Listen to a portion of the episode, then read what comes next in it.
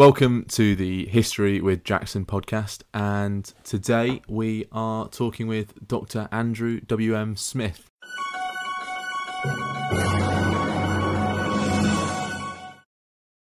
So, hi Andrew, how you doing? Hi Jackson, very well, thank you. Good. I'm glad. I'm glad to have you on this podcast, and thank you very much for coming on. Uh, well, thank you very much for having me. So, firstly, um, what what what do you do uh, as a historian?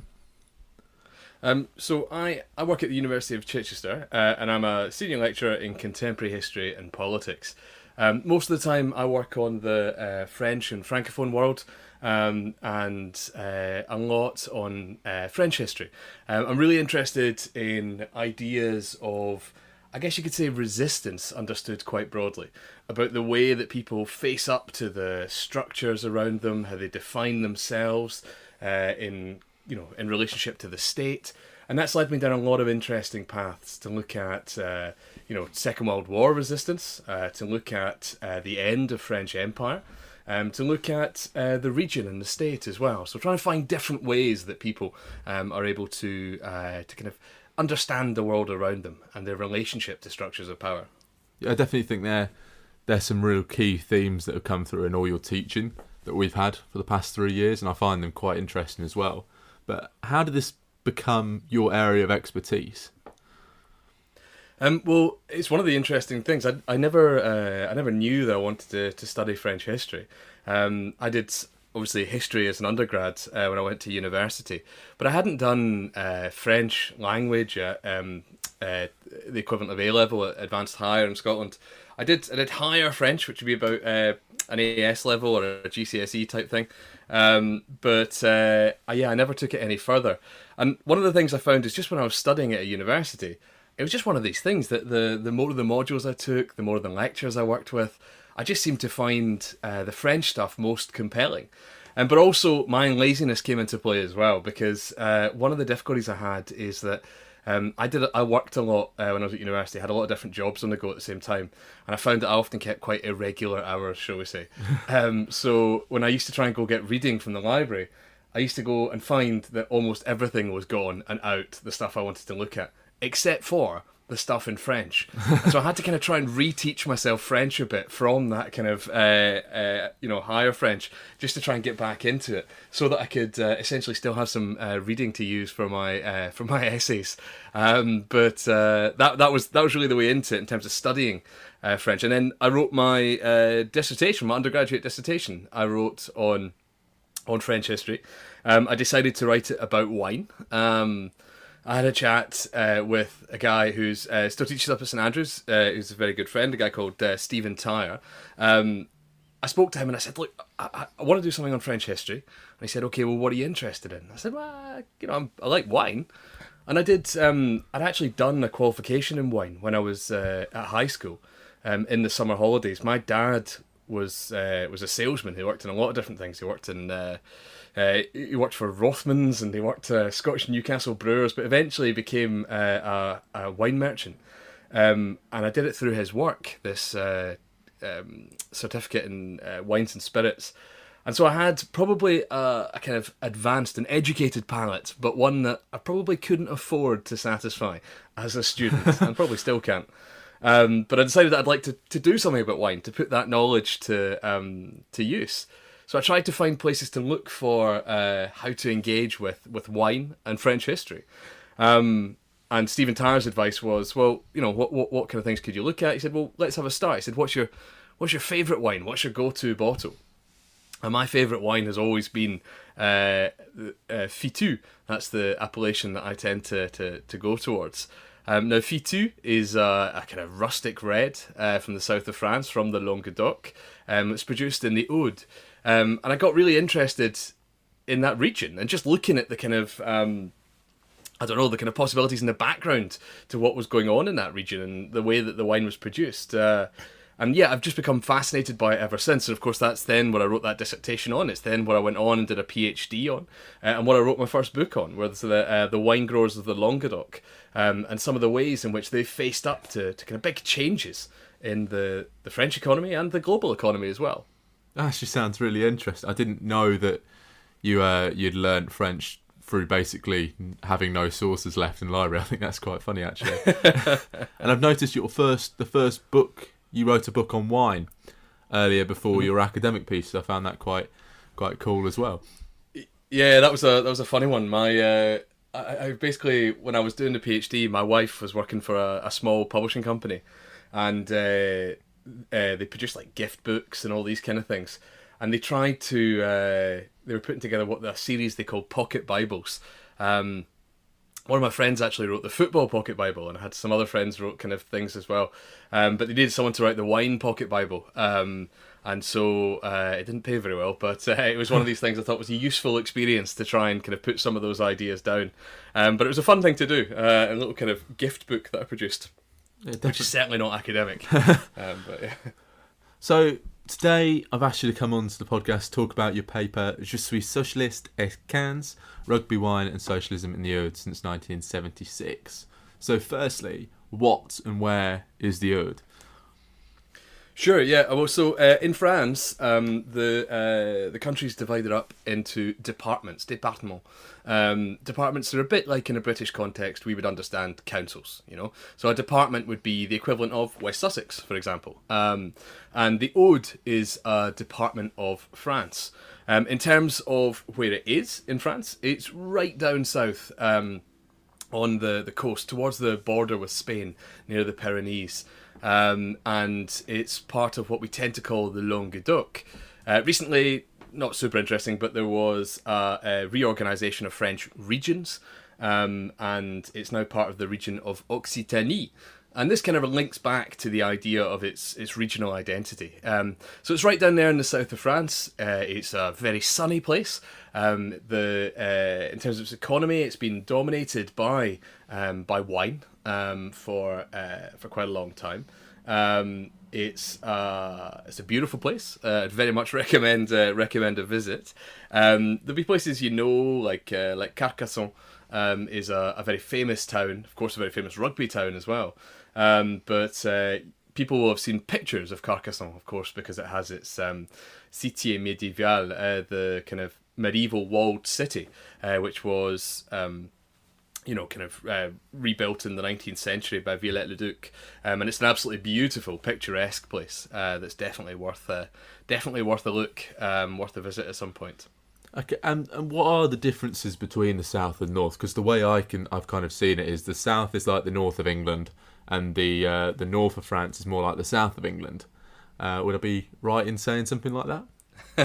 yeah, it's, uh, it's it's interesting, isn't it? Because you get these kind of very very regional differences, uh, and you're absolutely right. There is a very strong kind of like north south divide. I think especially in um, in in France, the the centre, um, as in Paris, is always understood as a kind of uh, a magnet, you know, um, that kind of sucks all the development and all the culture and all the activity um, towards its its centre.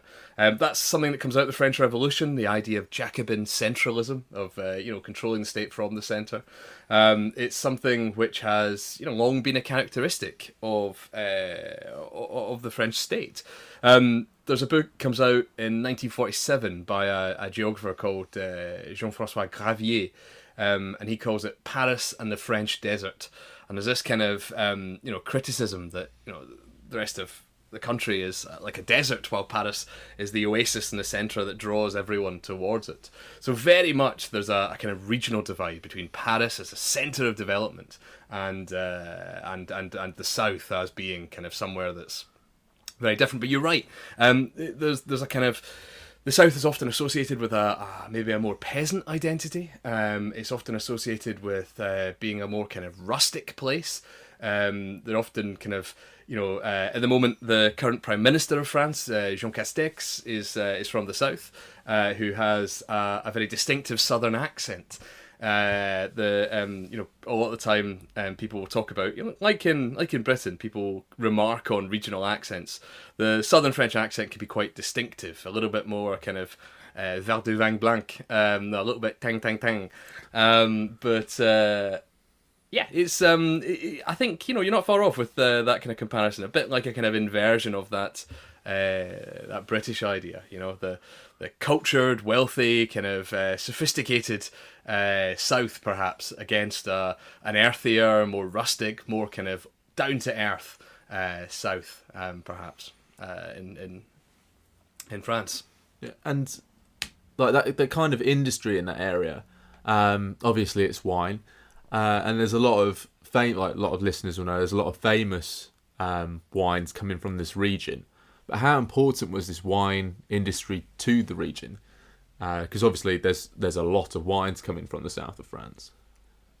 Yeah, it's an interesting thing, and I've always found it quite a bit of a challenge sometimes when I'm talking to people about uh, about what I study, because you know when you start talking about wine, and this is one of the interesting things, wine tends to be surrounded by a discourse of uh, of luxury, of um, you know of uh, refined things and moustache twirling and all the rest of it. But down in the south, um, wine is produced not really as a star of the dinner table, but a staple, you know. Um, and the industry is vastly important, it has been vastly important throughout the 20th century. I often talk about it when I'm describing it to people, and I think here your um, your point you made about the, the north and the south and the British comparison is probably valid because when I'm talking about it, I always describe, you know, wine in the Languedoc, uh, certainly the early 20th century, as being like shipbuilding in uh, in Glasgow or Newcastle. Um, to the extent that it's just you know it's absolutely central to the to the health of the area. And so when you do see difficulties um, for the industry and there are you know um, there are systemic and structural difficulties um, that emerge throughout the 20th century um, that really affects the whole region um, from those directly involved but also kind of you know uh, auxiliary industries uh, early in the 20th century, even things like barrel making and transport and you know all that kind of stuff. It's um, it's a it's a really crucial industry at the time. And and then in the paper you link wine uh, with with rugby. Now, obviously in in the UK we've got this intrinsic link between rugby and and beer, uh, but obviously mm. in in France there's a different drinking culture. So how were they linked, and what challenges were were both of these these areas facing? Yeah, well, I think you know I tend to to to link uh, ideas of um, I think that, that regional divide is, is really important again when you talk about rugby. We tend to talk about you know in that in that paper I talked about uh, the chic de Paris contre le choc du midi, um, the you know Parisian chic kind of cool rugby as it were, you know a very refined uh, gentleman and all the rest of it, versus the South, which was you know to put it in a very simplistic way, big uh, big bloated peasants um, just knocking seven sides or whatever out of each other, um, and that kind of uh, divide. Um, really emerges from the way that rugby is introduced to France.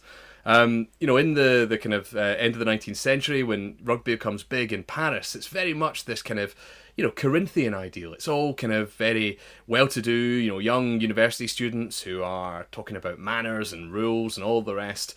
Uh, in the south, it kind of comes in often through. Um, often through uh, wine uh, wine merchants, wine imports. Uh, and you see the influence of, for example, Scottish wine merchants in Bordeaux, um, introducing things like rugby as a kind of uh, as an interest.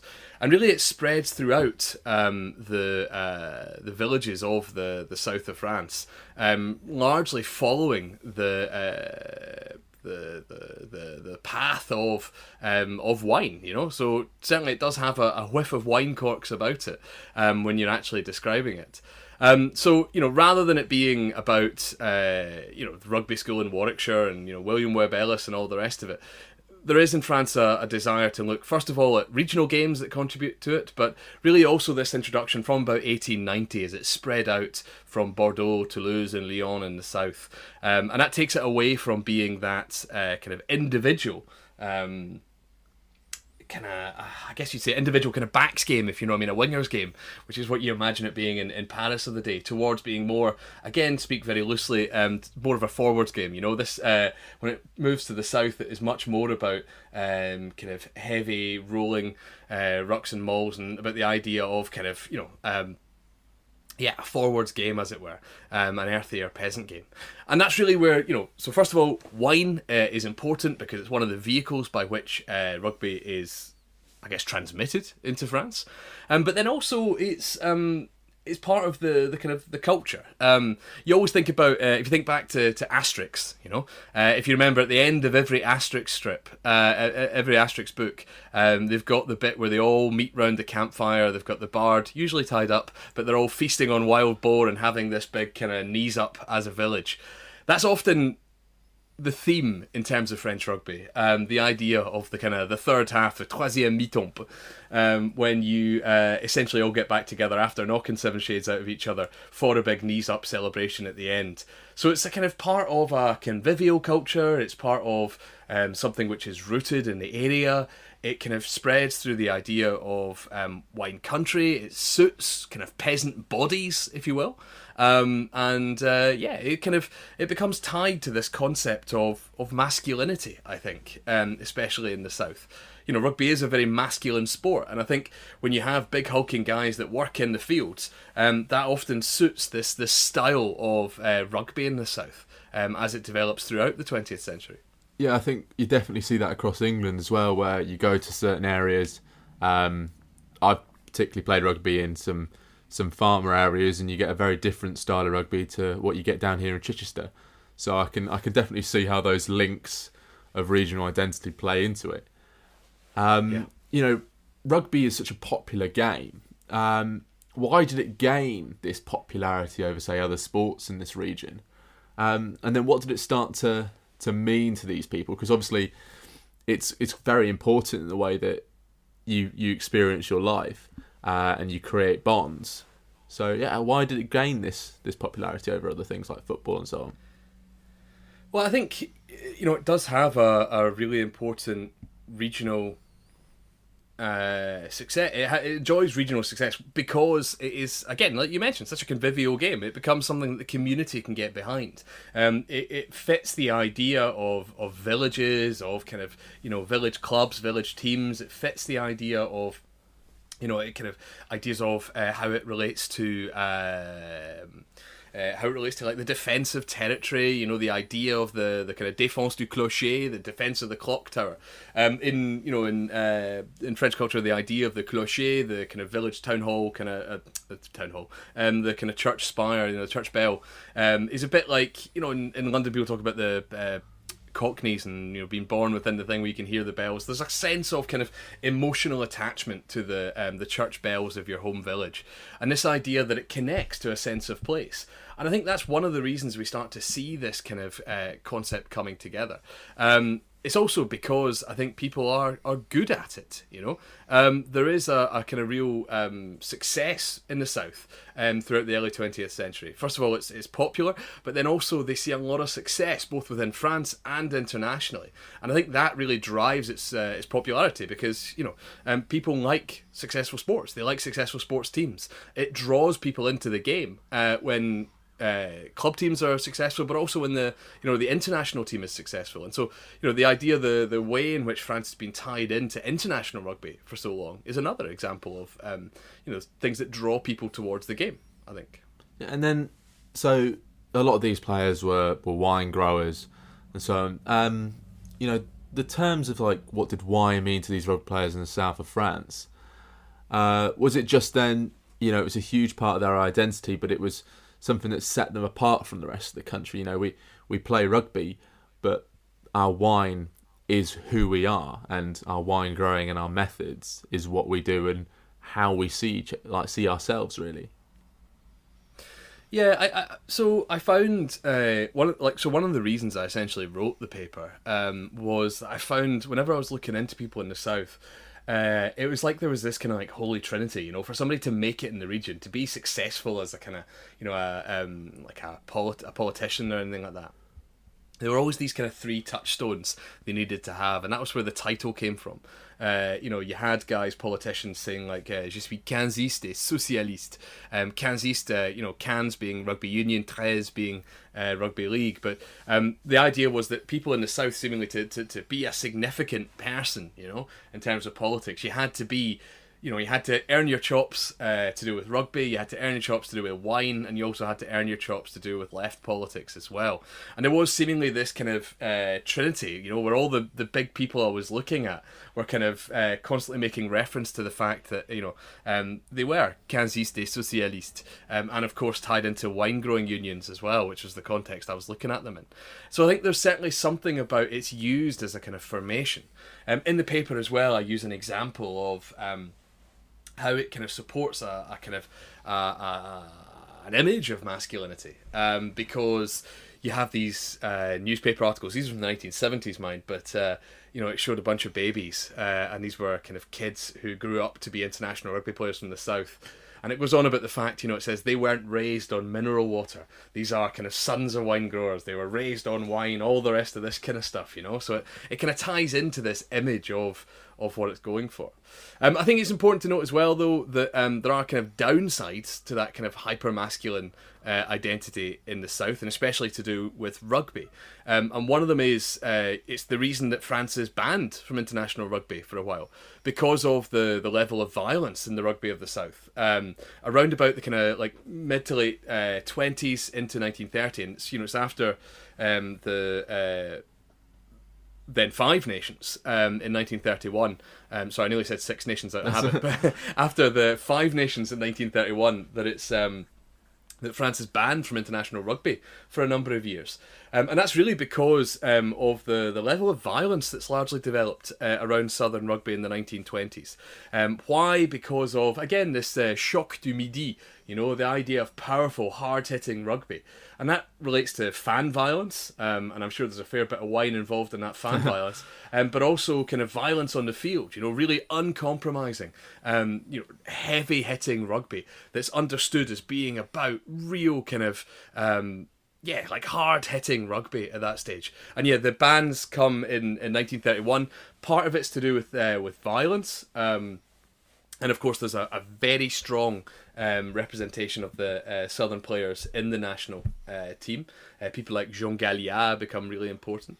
Um, but then uh, also it's to do with amateurism as well. And that's one of the big things. Because it's successful because of all these things i'm talking about with the um the kind of crossover between like um you know politics and business and all the rest of it. A lot of the club teams are kind of starting to try and pay players. They're starting to get you know it's big business. It draws crowds. You know th- there's a, a lot of money behind it.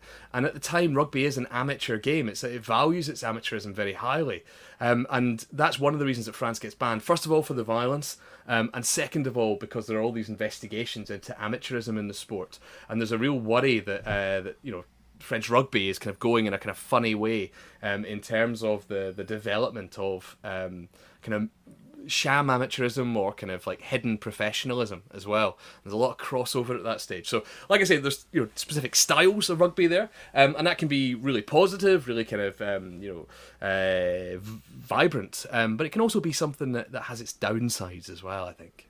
Yeah, well, you, you mentioned a really like couple of interesting points there that I, I definitely want to zoom in on a little bit more. So, firstly, you mentioned you mentioned rugby league.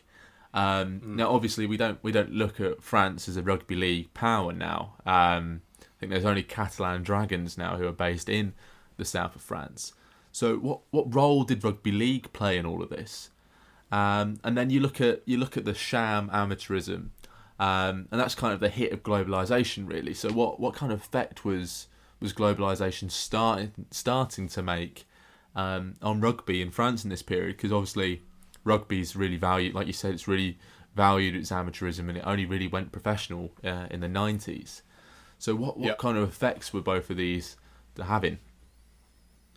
Yeah, I mean, so I think uh, I mentioned that guy there, Jean Galia, um, who's uh, I, I, I followed in that paper um, talking about the team Quillan.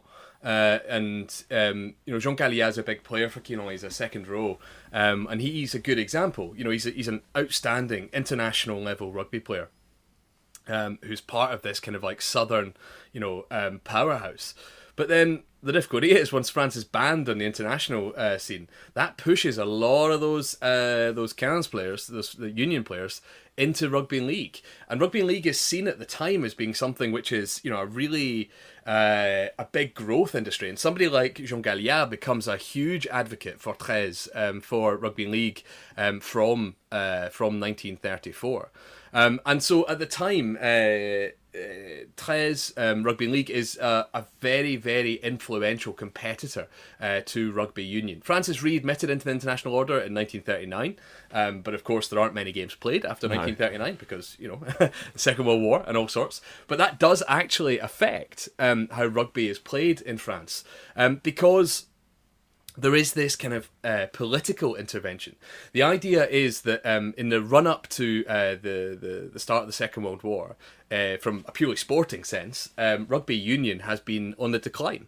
Um, because of that international ban, because of the flight of some of the key players to 13, because you know 13 is a faster game, it's a you know all the rest of it, um, and it really really boomed in France uh, rugby league um, in the run up to the Second World War. But of course, as we know, um, during the Second World War, uh, France falls in 1940, um, defeated by the Germans, and you've got the the kind of the occupied zone in the north and then the notion of free zone um, with the uh, collaborationist government run by, by Vichy in the south.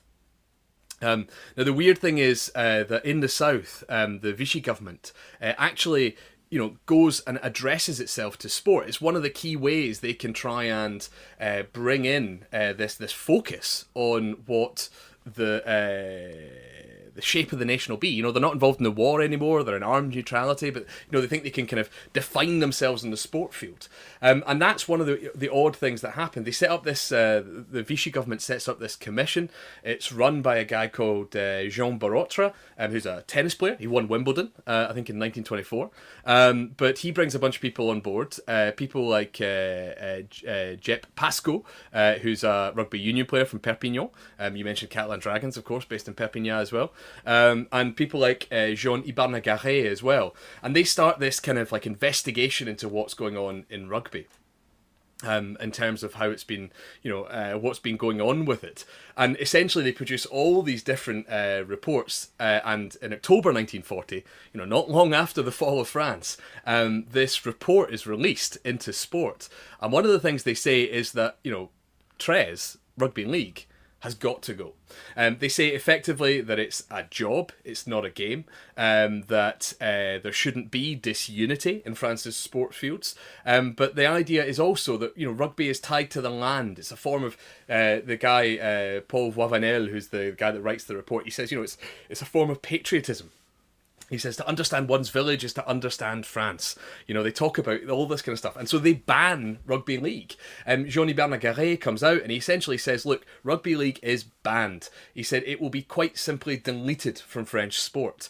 Um, they, they legally ban rugby league. Um, but then, moreover, um, what they then do is they take all the assets of clubs and organisations for rugby league and they give them to uh, rugby union clubs. Um, so it's you know they literally take stadia, they take uh, clubhouses, they take all these things, and they are kind of redistributed in that way. So there's a kind of huge ideological attack against uh, against 13, against rugby league, um, which takes place, and that that you know it's fascinating to see that you've got this like really kind of political intervention um, in uh, in sport at this time, and of course that then favours rugby union and kind of really you know um, uproots uh, rugby league so that it doesn't you know it doesn't have that same basis uh, for rebuilding after the war. So you know absolutely, um, 13 uh, rugby league is really really influential, a huge competitor for Union in the 1930s. However, it is uprooted during the Second World War, literally uprooted, so that its stadia are redistributed to Union players for political reasons, um, and that leads you know to this. Um, massive predominance of rugby union um, after the war as well, um, and that really sets the tone for France to, to be dominated by uh, by union um, in the years that follow, um, because it's the one that has uh, the institutions, it's the one that has the support, the infrastructure, and all the rest of it. So there's a lot, I think, there of important reasons uh, that uh, rugby union becomes predominant in quite that same way, and you don't see quite the same focus on 13 um, in France uh, at this time, um, for sure. Yeah. And then the region kind of takes a a step leftwards politically as well. So why why was why was socialism uh, particularly uh, kind of intrinsically linked to the region? Um, yeah, sure. So uh, immediately after the uh, immediately after the um, the Second World War, um, there's a lot of kind of left politics in France. You know, one of the reasons that General de Gaulle steps back from power is because of the inclusion of like the Communist Party, for example, in parliamentary politics, and the South because of its uh, heavy um, uh, its heavy focus on. Um, its heavy focus on uh, wine growing, its heavy focus on uh, uh, wine growing cooperatives. Um, you know, essentially, people kind of uh, form these cooperative businesses, and there's a massive explosion in them, uh, in the number of those um, in the post-war period. They become a vehicle for trying to kind of rebuild France's uh, France's agriculture, and so you've got a, a lot of um, emphasis on some of these. Um, uh, a lot of emphasis on some of these uh, uh, institutions, I think you would say, of uh, of the South, um, of what's actually going to be uh, the um, what you uh, the. You get this model um, that people start to call député du vin. Um, so in France, the député is the equivalent of an MP. Um, the, the French Parliament is called the National Assembly. And so, for example, um, somebody like Raoul Calas, um, Raoul Calas is often uh, a guy who is associated very strongly with this model of being a wine deputy. Another person called uh, uh, Bayeux is another kind of good example. But Calas, if we talk about him for a second, he's a really good example. Now, Calas is um, somebody that very strongly represents the wine growers, very strongly represents the South, um, and really talks about the heritage of the South as well. Um, one of the things I talk about a lot in my book is a huge uprising that takes place in 1907 um, down in the South, uh, the kind of the Grand Revolt. Um, where you get this huge uprising by wine growers um, protesting against what they see as fraud and kind of um, uh, like financial manipulation of the markets and stuff, um, and due to a lack of regulation. Um, and they blame kind of external forces and try and campaign for greater regulation, greater intervention, and all the rest of it. Now, after the war, as I said, um, you get uh, a big focus on on the left, and somebody like Calas is is really kind of uh, a good example of that because Calas is a figure who um, he does something pretty uh, pretty um, pretty wild. Uh, in 1947 in France, uh, nationally, there are uh, uh, there's a big wave of strikes. There's a general strike after the war um, by a lot of trade unions working together and um, pushing for you know paying conditions and all the rest of it. Um, now, Calas uh, sees this as a moment to try and uh, re-invoke uh, the memory of 1907, that regional memory. And one of the big things that happens in 1907 is that uh, a regiment of soldiers defects to the side of the protesters, uh, the 17th uh, Regiment. Uh, there's a what you there's a famous song about it which develops in the region. Gloire au 17e, um, glory to the 17th. Um, and basically that's you know a kind of regional southern drinking song. It's kind of thing you'd hear people singing. Uh, it's very strongly about the south. It's very strongly about resistance. It's about you know pride and it's about difference and all the rest now, um, what happens is Calas in the National Assembly in Parliament, he takes to the Speaker's rostrum, the Speaker's uh, platform, um, and just starts singing uh, Gloire au 17e and occupies uh, the, the Speaker's thing, trying to call on soldiers to join the strikers. Um, and he is uh, expelled from Parliament by soldiers, um, by the police, um, uh, because he's seen as being like, he's accused of trying to, you know, uh, like foment revolution or something from the actual platform. And that kind of you know interesting kind of sense of how you see this southern identity this leftist identity playing on the long heritage of resistance in the region is absolutely tied into the wine industry. So it, it's as i said at the start people draw their legitimacy from these kind of uh, legitimating uh, factors wine rugby socialism.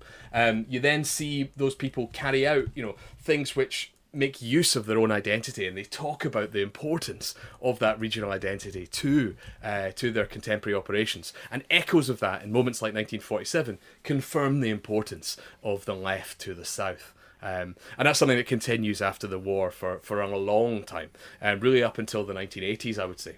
That was really like that that whole area um, relations to politics and socialism, I find quite interesting because in the in the UK, the um like these these farm types tend to lean to the right sometimes, especially Mm. with um, the National Farmers Union. Um, so you mentioned some organisations that protect the workers and the wine growers.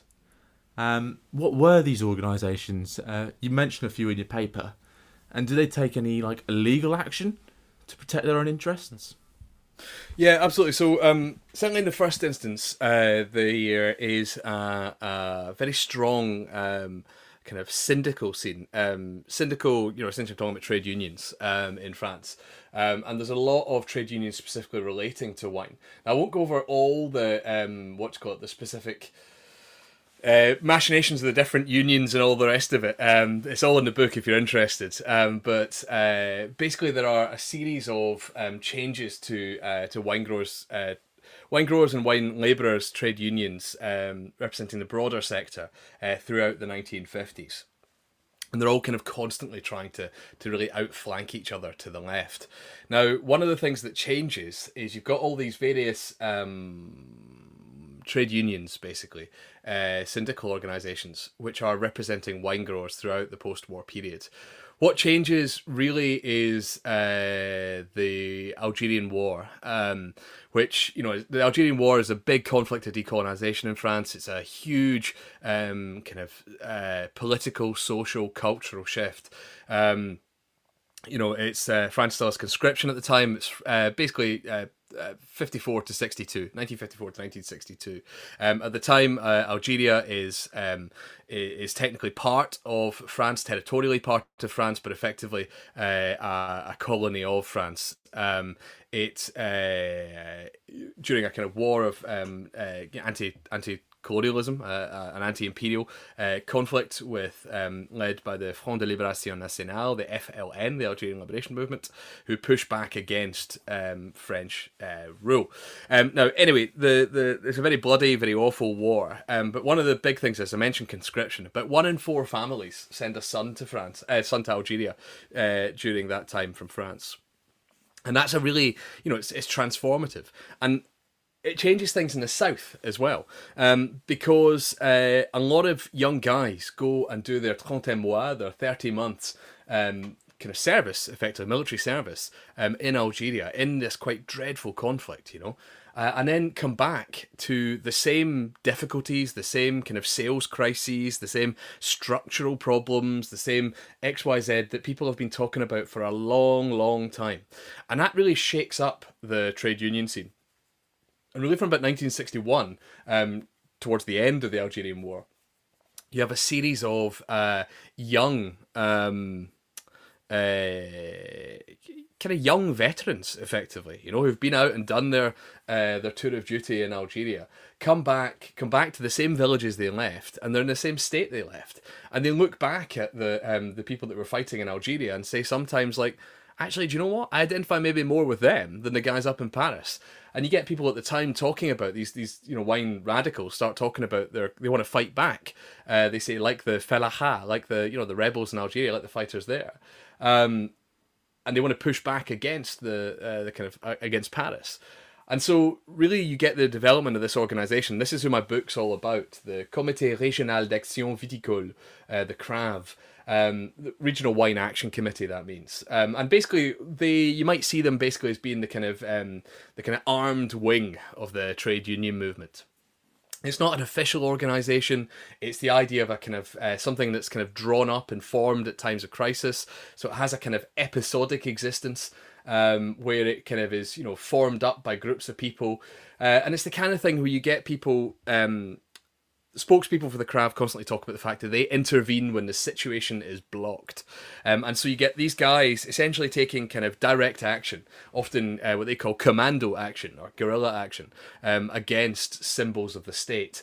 And so uh, often um, uh, these groups, these uh, as we tend to call them, people that belong to the CRAV, um, would be involved in, um, for example, uh, protests, uh, which could involve kind of like one of the things they do is they intercept tankers of wine. Um, so on the motorways, they would run controls and intercept like um, tanker and lorries. Uh, at ports like Sète, um, they might intercept tanker ships, and they would either then um, uh, empty, disgorge the um, the wine in those tankers, or kind of damage or, or pollute it, you know, or, uh, in some way. Uh, they form burning barricades on train lines. They've uh, bombed uh, offices of political parties, things like electricity substations. They've targeted uh, wine merchants and blenders as well. Um, I mean, merchants not in the sense of the British sense of a, a shop, if you know what I mean, but like um, people that kind of blend and package uh, wine and release it under different labels. Um, so they've they've been quite an active force, and um, they're a force that has been, as I said, episodic in nature, but certainly still a, a, an active force for quite a long time. That starts about 61, and you know it's really still going today. Um, you can see kind of uh, more recent action as well. So there are kind of uh, there's there's legitimate um, forces to to represent wine growers, um, but there's also kind of illegitimate forces as well who try and kind of intervene when that situation's blocked and try and kind of change the tenor of that conversation to draw uh, greater intervention on that front. And the interesting thing is, a lot of those guys, um, a lot of those spokesmen for the Crav, um, are themselves, you know, former rugby players, are people with backgrounds and all the rest of it uh, in uh, in uh, in rugby, people like Andre Cazes, who's one of the, the kind of key figures as well, one of those kind of young veterans that comes back. Uh, he himself is, I think he's a fly half, but he's, you know, you get all these different guys come back and they've all got those, you know, um, that, uh, like I said, that those kind of legitimating factors of the South. They're all uh, Quinziste, uh, they're all socialist, and they're all kind of tied into uh, to wine growing as well, whether they're vigneron or they're actually, um, you know, just what part of that wider scene. So it kind of it all flows together in the south in that way. I think it's a really um, a really interesting combination of those things. Yeah, and obviously these these movements are are reactionary uh, to changes in the the area. Uh, in in your in your paper, you have this really nice um, graph or chart, really, which looks at the changing nature of uh, wine grower wine plot ownership. Uh, would mm. that be like an effect of globalization or the economy in the area? Yeah, so there's uh, there's a number of reasons that, uh, that things change. Um, essentially, for a long time, the uh, the kind of the fundamental reality of wine in the south is that too much basic wine is being produced. Too much basic drinking wine is being produced. Um, more than can be sold effectively. And as France uh, continues to uh, to open up to the world through European integration, through you know the, the you know um, things like global trade and all the rest of it, um, it starts to import other wines as well. It starts to be involved in things like the Common Agricultural Policy, which you know uh, brings wine into its purview. Um, uh, kind of in the in, in the 1980s as well like when you start to see many more controls around what's happening in this. Um, and it's a kind of part of France's opening up um, which uh, is part of the issue. And um, that's one of the demands that you see Cravistes make you know they say well we produce we produce this much wine. If it's not selling then we should stop all imports. Um, and that's the kind of you know that's the kind of demand which in some ways is you know, uh, kind of common sense, I guess, but it's also functionally impossible for the state to kind of pull out of all its international obligations um, for the favour of a regional industry. And that's the kind of the tragedy of it in some ways. Um, so there are, uh, I think, um, it is a function of um, opening up to the world. It is a function of engaging in global markets. It is a function of changing tastes, uh, changing kind of structures of wine. There's been some fantastic stuff. There was a really good book written just recently by a guy called uh, Joseph Bohling um, called The Sober Revolution, um, which is a fascinating um, look at uh, uh, kind of anti-alcoholism uh, campaigns in France and abstinence campaigns in France, and about how this kind of focus. There's a lot of pressures on uh, French wine growers um, throughout the post-war period to produce less wine and produce better wine. And that's very much the focus um, throughout this kind of structural transformation.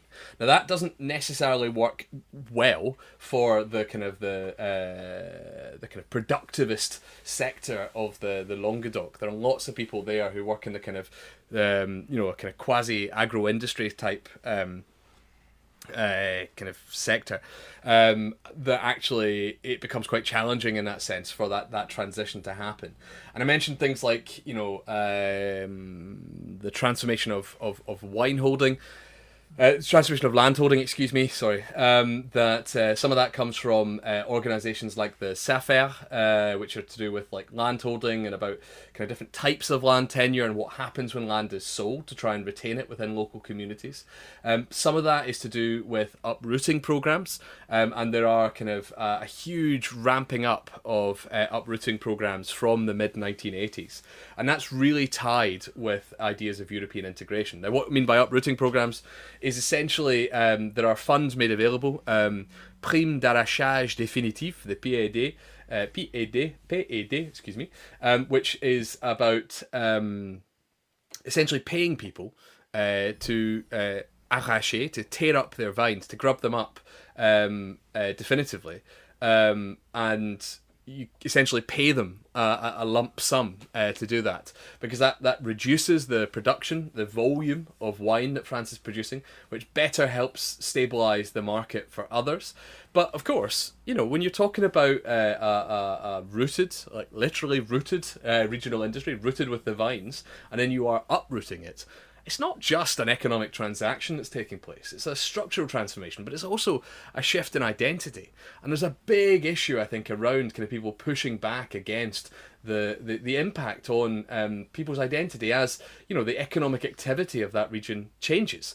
Uh, and a real sense for many people that they are being sidelined or kind of cut out of a type of development that there's a type of modernization which people come to associate with you know trends of globalization with trends of kind of you know um, neoliberalism and kind of ideas like that that people see as being kind of profoundly negative. Um, and that, that's i think how you would tie it into it. So there are kind of specific ways in which it ties into the opening up of the french economy and markets but also um, uh, I think uh, kind of uh, kind of political identity issues as well. You know. Yeah. Um. Yeah.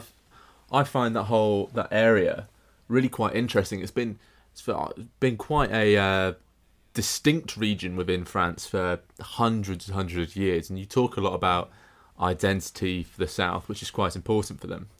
Um, mm-hmm. And obviously, I've I've done a video on the Albigensian Crusade, and they start. Sure, sure. Know, you've mentioned in your paper that they start they start using the symbol like symbolism from the past. So the the symbols of the Cathars, uh, previous Albigensian symbols, and you mention a a rise in Occitanie or Languedoc nationalism.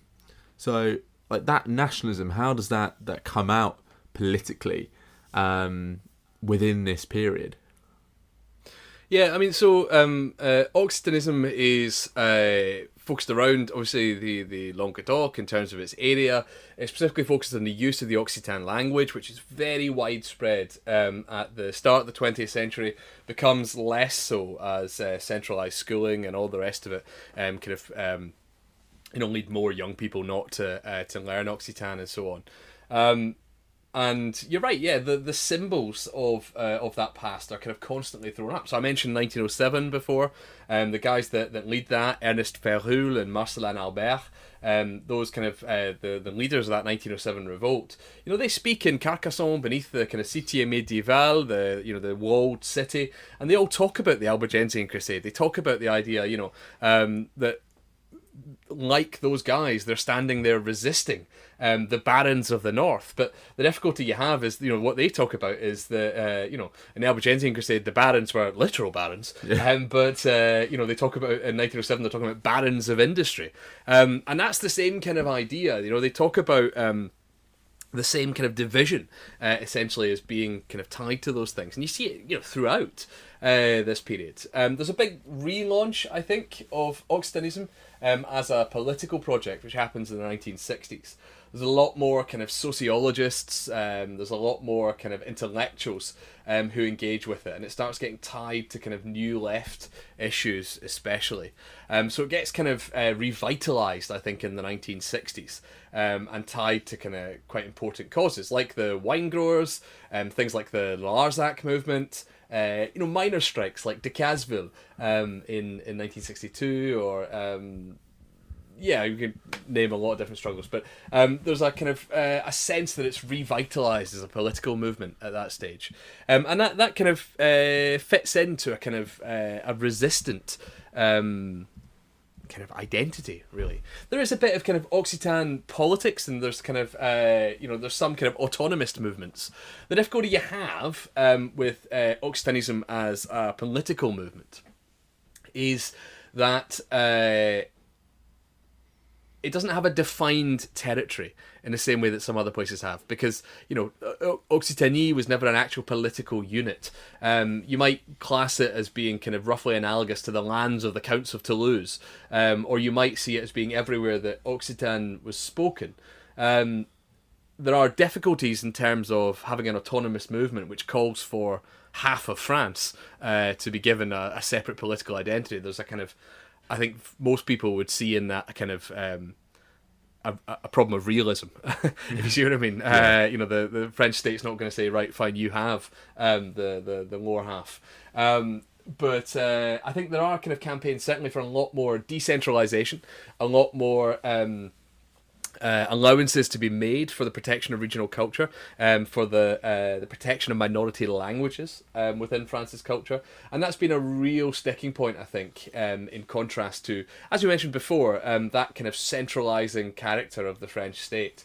So Occitanism has been, especially in the post-war period, a kind of function of broadly leftist politics, um, but it has kind of travelled. Uh, and it's certainly an interesting uh, vehicle through which a lot of people have expressed re- uh, resistance uh, to the central state. I think.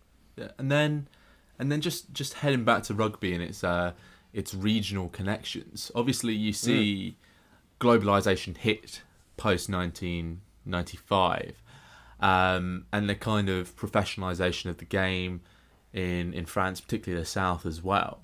Um, is there like has the South how has it adapted to this period uh, with the influx of foreign players, and are there still those regional connections with like between people and their clubs? Because obviously you have Toulon building that you know Galactico style rugby, you have Toulouse dominating French rugby for large periods of time, but these these teams have foreign players.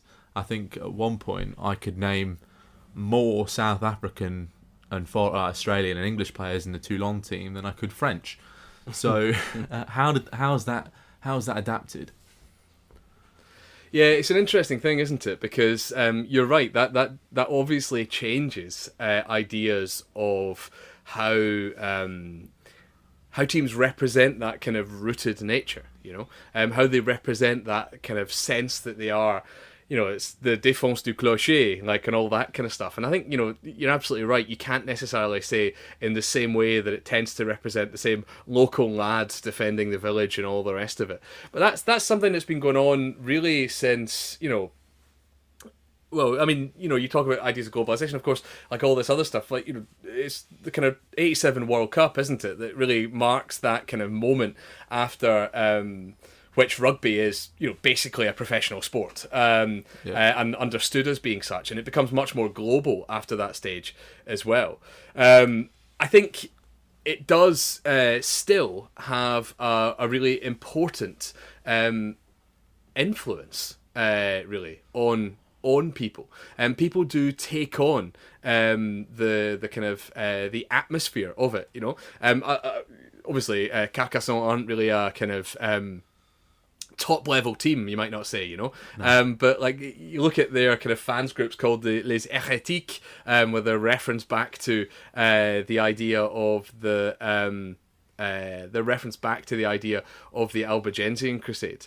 Um, but there are all sorts of kind of international players uh, who've gone on uh, to, to, to play in uh, in the South um, and uh, and really taken on a, a, an image of um, of, of what it means um, to be in the South. Um, there are all kinds of, you know, like you, you had Kiwi players when they first came across and South African players when they first came across um, who kind of took on something of um, this, uh, what would you say, this kind of. Um, uh, kind of culture, really, of the South, and this culture of Southern rugby, this idea of what's represented by um, kind of uh, the rugby de village, you know, this kind of Languedocian, uh, this you know, um, Languedocian rugby, um, as it were. Um, I, I, think I mentioned some uh, somewhere uh, in the uh, the article as well. I think it's Kees van der Merwe um, who uh, you know talks about the idea that he becomes this kind of champion of a different type of rugby, a different a different sense of rugby, um, and you know starts to represent it really on that basis. I think the idea, the quite intense fan cultures, the kind of the, the key support for all of these things, um, is something really that, um, that that sweeps people along with it.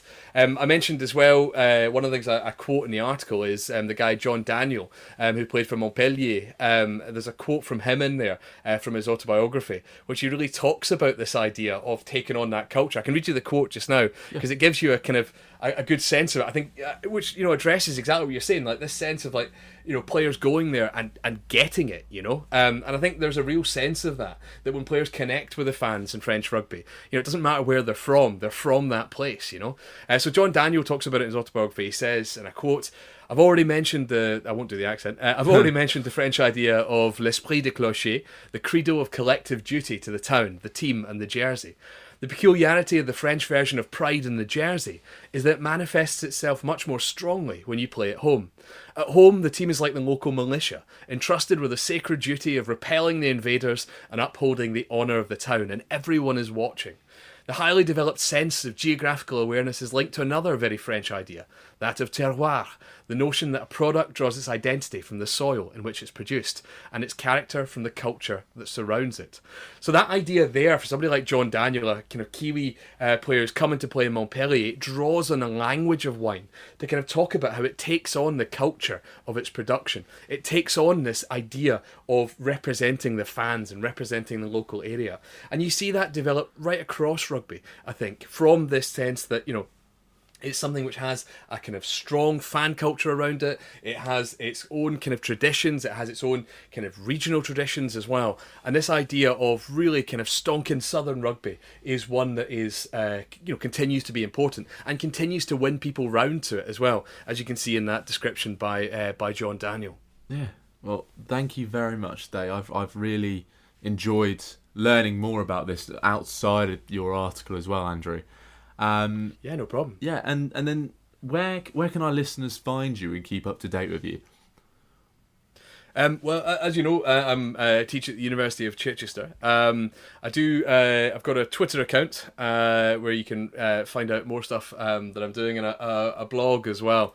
Um, my Twitter account is at smidbob, um, and uh, my website is uh, awmsmith.com. Oh no, sorry, it's andrewwmsmith.com. Um, I always include my initials just because there's a thousand yeah. Andrew Smiths in the world. Um, but I've got a, a, blog on there as well where I uh, sometimes put up things about uh, often the material I come across when I'm when I'm teaching um, and kind of things that I've uh, been working on as well. Um, so yeah, you can find me on Twitter um, or you can find some blog posts that I've written, um, some of which are about uh, ideas of rugby as well. Uh, I think I wrote something about the first rugby international as well uh, and connections to it. But but yeah. And in true history of Jackson fashion, we I tend to recommend books for our readers if they want to learn more on the subject. So, what would you recommend if anyone wants to get stuck into this subject a bit more? Um, yeah, well, uh, I mean, so uh, well, I mean, I'll be I'll be cheesy and say you can obviously read my book, um, which is uh, it's called Terror and Terroir: uh, The Wine Growers of the Languedoc and Modern France, um, and that's published by Manchester University Press, uh, and it's out in paperback as well, so it's not just uh, ludicrously expensive as some academic books are. Um, but that's out there if you fancy a read about wine terrorism, um, in particular about French rugby. Um, there's a book by Philip Dine um, called French Rugby Football: A Cultural History, and that is an absolutely outstanding book. I think that um, is really really interesting, um, and you'll find a lot of really useful stuff about um, within that.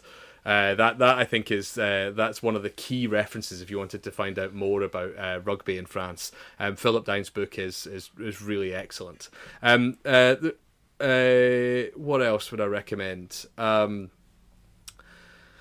uh, there's some good stuff on. I'm trying to think of things in English as well. Uh, yeah. Um, sorry. That's all right. Uh, I mentioned uh, I mentioned Joseph Bohling's book, uh, The Sober Revolution. I think that's a really interesting one about um, about wine that's recently been written. Um, likewise, I recently reviewed a book by uh, Venus Bivar, B I V A R, called Organic Resistance, um, which is all about kind of the reforms to uh, to farming in France. Uh, and I'm also um, I've just very very recently, as in like just a couple of days ago, sent off a review of a very recent release um, by uh, Sarah Farmer, um, which is called Rural Inventions: The French Countryside After 1945. Um, and those kind of give you a good sense of the the way and the field around um, the kind of transformation of the countryside, um, and about how we can understand. The importance of the countryside to the French state, to French identity, um, but also understand some of its tensions as well and the rich political um, things we can find within that. Yeah, and uh, I know you've recently uh, published Britain, France, and the Decolonisation of Africa: Future Imperfect with uh, Chris Jeppesen. Uh, I'd really recommend that book if anyone else wants to go and have a quick look at that one. I think it's on UCL Press, if I'm right. Yeah, so that means it's free as well. That one's open access. Um, so yeah, it's an edited volume that I wrote with a friend Chris that I used to teach with at UCL, um, and uh, it kind of covers the the end of empire. Um, so it's kind of work of it's really kind of imperial history, if you know what I mean. It's mostly looking at uh, how the French state tries to kind of complicate and deal with uh, some of those issues uh, of the end of empire. Um, but yeah, it was really a lot of fun to write. There's some interesting ideas in there. Um, so yeah, certainly worth a read. I, have written a couple of articles um, just in the last year as well. Um, there's one on the 10th anniversary of D-Day in 1954 and all the kind of uh, discussions around that. It's quite a fun story that one um, because it's essentially all about a commemoration that goes wrong. Um, and then there's another one that deals with the south of France again, um, which is all about kind of contextualizing the election of a far right mayor in the town of Béziers, of course, a big rugby town as well, a big wine town as well, and about how we get to a stage where you can see a mayor who stands on a Front National ticket, now the Rassemblement National, of course, um, but uh, and gets elected. Understanding some of those kind of political ambiguities about identity, about roots, about all the other things around it, and that kind of passage from left to right. I think that's a, a place where I think your comparison earlier on about the, the north of England and south of England can really be uh, useful in terms of understanding that. Brilliant. And then one one last fun one. Um, of course, a lot of our students are uh, not students, listeners are either students or um, they tend to be a bit older in professional life or retired. Uh, if you had to recommend some wines for all three groups, uh, what would you recommend? um, well, I'm always uh, always a big fan of uh, Fitou, F I T O U. Um, that's a, a, kind of uh, appellation from the the uh, f- from the Aude. Um, Fitou, Minervois, uh, Corbière, um, some some excellent appellations that I always find uh, you can get some value in. Um, I think it's uh, a lot of people tend to shy away from uh, buying French wine because there's always the the sense that they can get kind of uh, better value if they're buying New World stuff.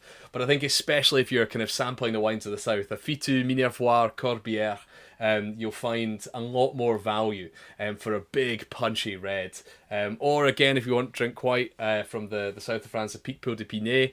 Um, uh, you'll get different brands in different places. There's, uh, you know, they're they're not um, uh, what you call it. Um, uh, they're not uh, rare wines, shall we say? Yeah. Um, but uh, they are uh, phenomenal uh, in terms of uh, in terms of a drink. So um, yeah, that's the, the appellations I tend to go: Fitou, Minervois, and Corbière, and maybe a little Picpoul de Pinet as well, um, if we're talking about it. But yeah. Oh, brilliant. And thank you very much again for coming on today, Andrew. I've really appreciated it. And I've, I've learnt so much more. So thank you very much. Excellent, no problem at all. I'm happy to be here, and thank you very much, Jackson. Cheers.